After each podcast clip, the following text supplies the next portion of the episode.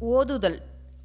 இறைவா உன் பெருமையைப் பற்றி பெரியோர் உள்ளத்தில் பொங்கி எழுந்த பாக்களை நாள்தோறும் நான் ஓதுவேனாக ஏதேனும் ஒரு மொழியை மொழிந்து கொண்டு வர வர வாக்கு சுத்தமடைகிறது.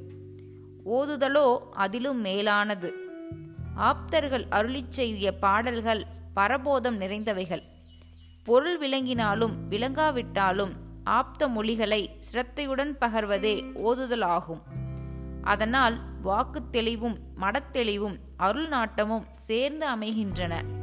எனவே ஓதாமல் ஒரு நாளும் இருக்க வேண்டாம். கவி ஓதும் மயிர்கால் தோறும் அமுதூரிய பேதம் அபேதம் பிறளாத ஆனந்தமாகி சொரூபங்கள் மூன்றன்கன்ற பாலை வேதம் ஓதும் சொரூபிதன் மேன்மையே. திருமந்திரம்.